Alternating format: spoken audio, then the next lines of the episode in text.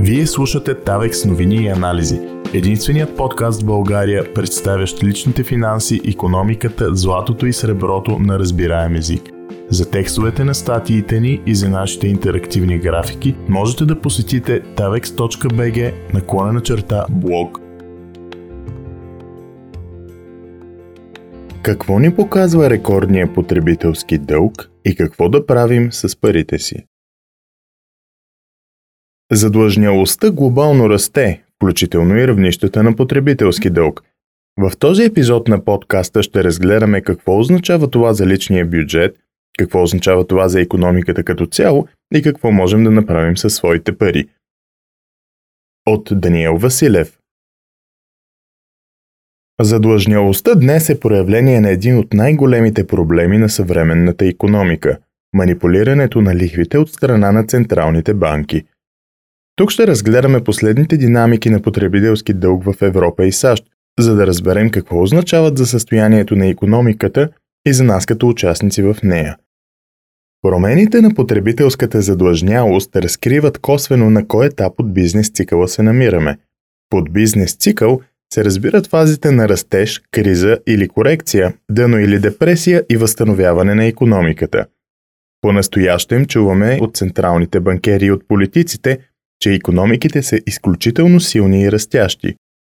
Но да си припомним анатомия на кризите, където представяме точно как се стига до рецесия и какво представлява възстановяването, където посочихме, че иллюзията за економически растеж посредством изкуствено занижаване на лихвата по кредитите има реална цена, която се плаща под формата на економическа криза. Затова по своята същност подобен ход е силно неустойчив – както става ясно от новата история на света. Скоро централните банкери вероятно отново ще трябва да възстановят тази иллюзия, защото следващата економическа криза в Европа не е много далеч. В описанието на подкаста ще представим анализи и други епизоди, в които разглеждаме точно защо това е така. Не забравяйте да се абонирате в удобната за вас платформа, за да не пропускате нашите нови коментари. Казвайки това, да видим в какво положение би заварила кризата индивидите, предвид последните налични данни за потребителския дълг по светът и у нас. Задлъжнялостта в САЩ Най-голямата економика в света излъчва слабости още от миналата година, но в момента равнището на потребителски дълг постига нови рекорди. Револвиращият кредит, който представлява основно задълженията по кредитни карти – се изстреля с най-бързия си темп от края на 90-те години до сега. През май той постигна абсолютен рекорд от над 1,1 трилиона долара, надхвърляйки стоеността си от преди пандемията. Инфографиките към този епизод на подкаста и анализа може да намерите на tavex.bg наклона на черта блог. Освен задлъжнялостта по кредитни карти, кредитирането като цяло расте драматично – Обемът потребителски кредити нарасна с почти 50 милиарда долара само през март. Това беше над двойно по-висока стоеност от прогнозите и постави нов исторически рекорд на темпа на покачване. През април, въпреки вече започналото увеличаване на основния лихвен процент, видяхме и втория месец в историята с най-голям растеж на потребителския кредит – при студентските заеми и кредитите за автомобили се наблюдава по-умерен темп на покачване, макар и двете категории също да бележат исторически рекорди. Това показва, че жителите на най-голямата економика в света не теглят заеми за трайни стоки, а за текуща консумация, режийни разходи и обслужване на предишен и вече съществуващ потребителски дълг.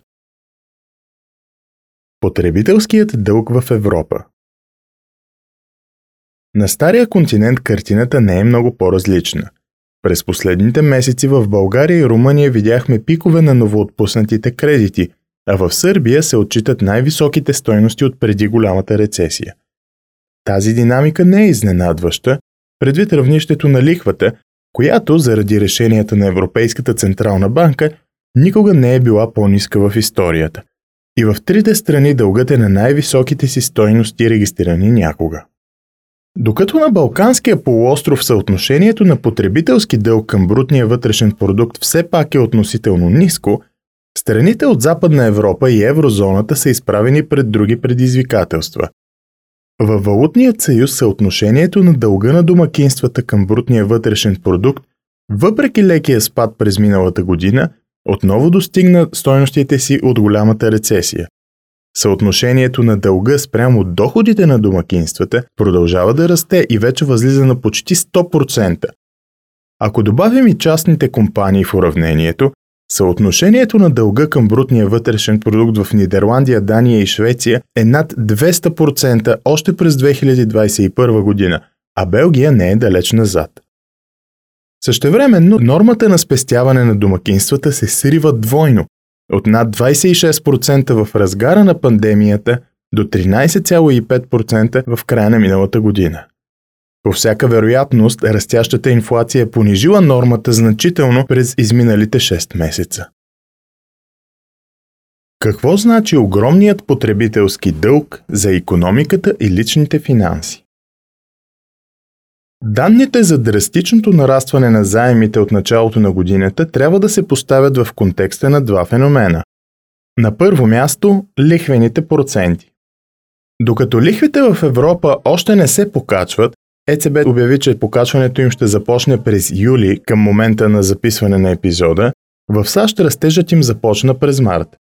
Това включва ставката на потребителските кредити и кредитните карти, а ипотеките в страната ще разгледаме в отделен епизод. Затова може да се очаква, че кредитирането на стария континент ще продължава да расте поне още известно време. Изтеглянето на значителни нови кредити означава две неща. Първо, средностатистическият човек в САЩ и в Европа няма големи спестявания. Затова, независимо че ставката по кредитирането расте, отвъд океана наблюдаваме нови рекорди. Самите потребители посочват точно същото. Почти 40% от българите и румънците, например, нямат абсолютно никакви спестявания, а още 30% нямат спестявания за 3 месеца напред. Изследването е на Юрофонд и други негови аспекти сме разгледали в анализ, който ще свържем под епизода на този подкаст. Според Федералния резерв, към края на миналата година в САЩ 32% от населението не е способно да посрещне извънредно плащане в размер на 400 долара. Второ, потребителите са много по-силно засегнати от инфлацията, отколкото официалните данни предполагат. В действителността тя понижава много по-бързо покупателната ни способност, особено на хората с фиксирани доходи и на онези, при които разходите за прехрана заемат много по-голям дял от общите разходи. Поведението на потребителите Именно високата инфлация доведе до срив на акциите на веригите в САЩ.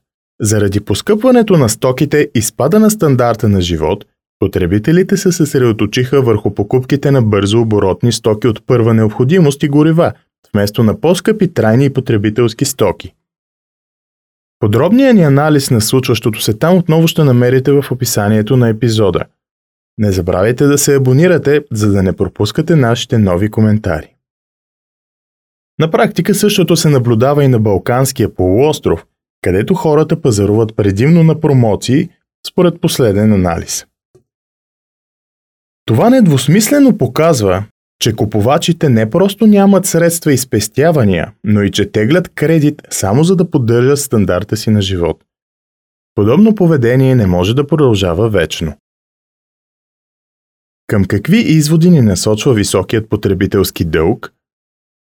Възоснова на случващото се може да се направят поне три заключения.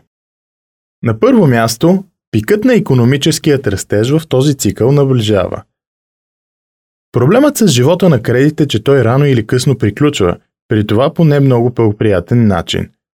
Казвам, че пикът на економическият растеж наближава, защото лихвите вече растат в САЩ или скоро ще започнат да го правят в Европа, а безработицата е изключително ниска. Тя трудно може да се понижава още, особено като се има предвид, че е по-ниска, отколкото беше преди голямата рецесия. Това означава, че хората все още са на работа и могат да си позволят да теглят заеми, за да запълват финансовите дупки в своя личен бюджет. Но когато лихвата нарасне, економиката ще навлезе в рецесия и те трудно ще могат да си позволят по-скъпото кредитиране, особено ако са изгубили работата си. На второ място, При криза мнозина ще понесат силен удар. Ако някой се опитва да запази стандарта си на живот на кредит, но кредитът се оскъпи и достъпът до ново финансиране се затрудни, при криза може да настъпи следната негативна комбинация от фактори. Първо, човекът да изгуби работата си. Второ, без доходи даже обслужването на съществуващите заеми може да е затруднено, а достъпът до нови такива прекъснат. Не на последно място, при увеличаване на лихвите, рефинансирането на заемите също ще е невъзможно, защото по правило те се рефинансират при по-ниска лихва от тази, на която първоначално е изтеглен кредитът. Така високият потребителски дълг в крайна сметка може да е воденичен камък на шията на личния бюджет, който драматично да допринесе за понижаването на стандарта ни на живот. Затова е добре потребителите внимателно да премислят дали и за какво да вземат средства в настоящата економическа конюнктура. На трето място, активи, купувани на кредит, могат да се обесценят. Пикът на кредитирането по правило настъпва при най-низките лихви в цикъла, а обемът заеми започва да спада при покачването на лихвата. Заявките за увеличаване на основния лихвен процент и драматичното изстрелване на кредитирането показват, че наближаваме този връх. Но цели категории активи са много чувствителни на промените в лихвите и състоянието на економиката, включително недвижимите имоти и автомобилите. Повече за балона на недвижимите имоти ще откриете в анализа ни, който отново ще бъде в описанието на настоящия епизод на подкаста. Може да се очаква, че когато темпът на изстрелване на заеми започне да се понижава, тези активи ще понесат удар. Това би могло да е още един удар за самите им притежатели. Как да спасим парите си? Няма безплатен обяд. Огромният потребителски дълг трябва да се вземе предвид от всеки човек, особено ако той вече е задлъжнял. Въпреки това не е работа на някой да казва на друг какво да прави с парите си. Затова тук ще се въздържа от конкретни съвети, а просто ще представя няколко теми за размисъл. Първо, създайте спестявания. Преди да мислим за заеми, добре е първо да видим дали имаме средства в случай на непредвидено събитие, включително и на загуба на работа. Не искаме да сме част от цитираната вече статистика, според която бълшинството от хората нямат никакви спестявания. Също така, ако съм прав, че приближава криза, Безработицата се превръща в сериозна заплаха за всеки човек. Особено предвид високата инфлация днес, е добре тези спестявания да са в актив, който не се влияе от загубата на покупателна способност на фиатните пари. Един от тези активи е инвестиционното злато, което исторически се представя много добре по време на рецесии. Анализа ни, заедно с инфографики по темата, ще бъде в описанието на епизода. В него сравняваме инвестиционното злато спрямо акциите, облигациите, недвижимите имоти и фиатните пари. Но даже човек да реши, че инструментът инвестиционно злато не изпълнява нуждите на неговото портфолио, важно е да спестяваме и инвестираме средствата си на първо място, за да не затънем финансово в случай на нужда. Както казва Уорън Бъфет, не спестявай това, което ти е останало след разходите, Разходвай това, което ти е останало след спестяванията. Разпространено е мнението, че са нужни спестявания за поне 3 месеца напред. Но при економическа несигурност като тази, която наблюдаваме днес, колкото по-дълъг времеви хоризонт може да се живее спокойно в случай на събитие като загубата на работа, толкова по-добре за нас. На второ място, подгответе своя личен бюджет за нови рискове. Най-недълновидното нещо е да сме в дълг за консумация – битови сметки, потребителски стоки, горива или така нататък. Особено ако това се случва системно. Трябва да се пазим и от тегляне на дълг за обслужване на стар дълг.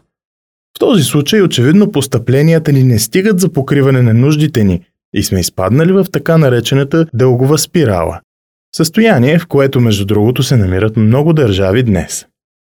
Разумно би било да се помисли за понижаване или модифициране на разходите ни.